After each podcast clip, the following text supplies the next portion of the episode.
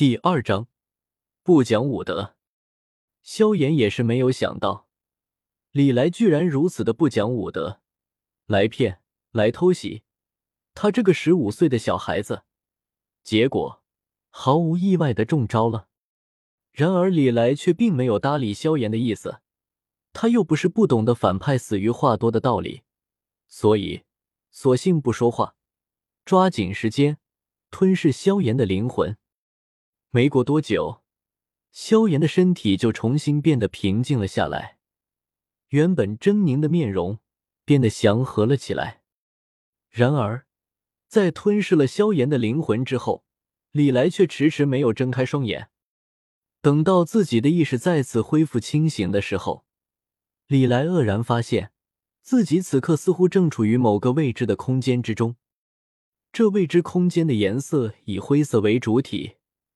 上下左右全部散发着灰蒙蒙的光泽，天空则是纯粹的黑色，看不到任何的光芒，也没有星辰点缀在其中。这片空间似乎并不存在边界，至少李来没有找到任何的边界。四周的一切都笼罩在灰雾之中，只有他的脚下有一条灰蒙蒙的小路，几乎是本能的。李来顺着这条小路往前走，不知道走了有多长时间。突然，李来觉得自己眼前一亮，而后便出现在了一个大厅之中。大厅的面积看起来极大。从走进大厅之后，李来便发现这里放满了长椅，粗略看过去，应该有百十来张的样子。不过，大厅之中看不到任何的生机。一副死气沉沉的模样，李来是这里唯一的活物。这是什么鬼地方？难道说是我的金手指到账了？因为吞噬了猪脚的灵魂而觉醒了什么奇奇怪怪的金手指吗？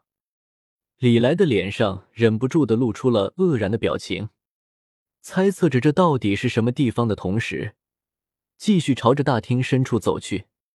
很快的，李来就有了新的发现。在大厅之中，最为华丽的那张椅子上面，放着一个小册子。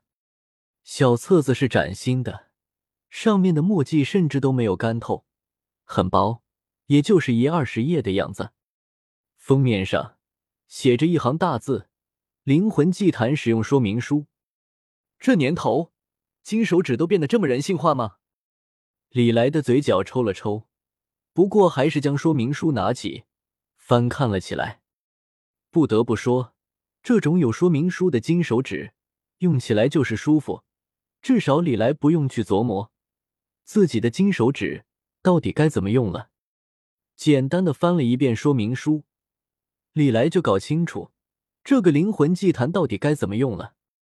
李来之前猜测的没错，这灵魂祭坛就是他刚刚到账的金手指，效果很简单。吞噬一切灵魂属性的力量，壮大使用者的灵魂。当使用者的灵魂强大到一定程度之后，就可以分裂使用者的灵魂，制造出灵魂分身。被制造出来的灵魂分身，本质上还是李来的一部分，可以理解成另外的一个李来。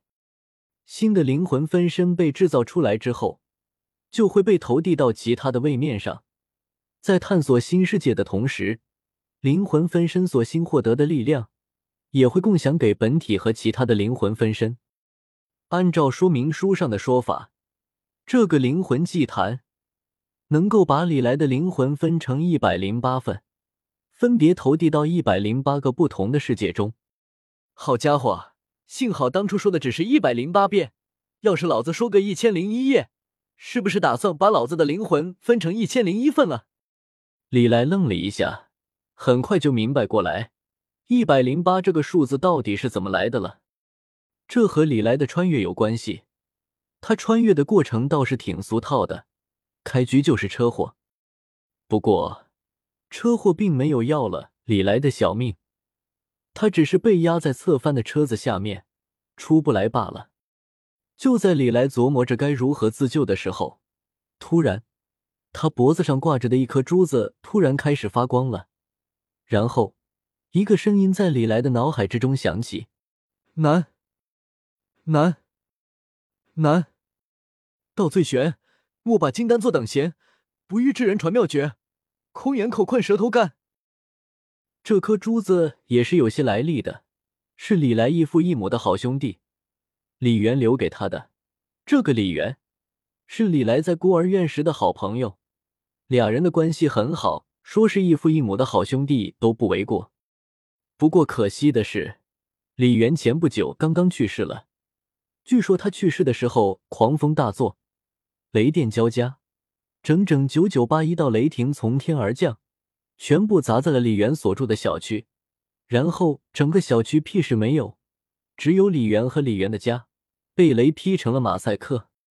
这颗珠子是李元留下来的唯一的遗物。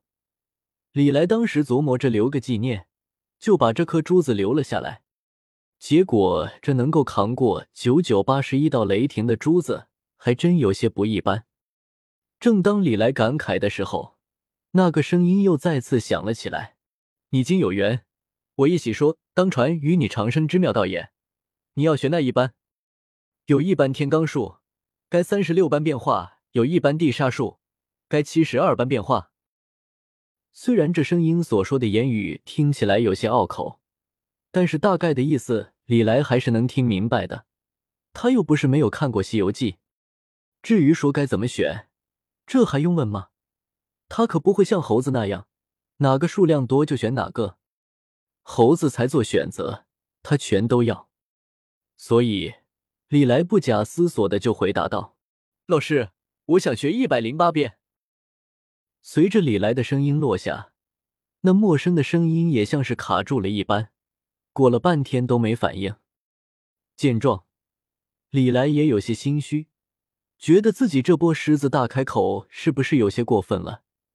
然而就在这时，他突然发现自己脖子上挂着的珠子变得越来越亮了。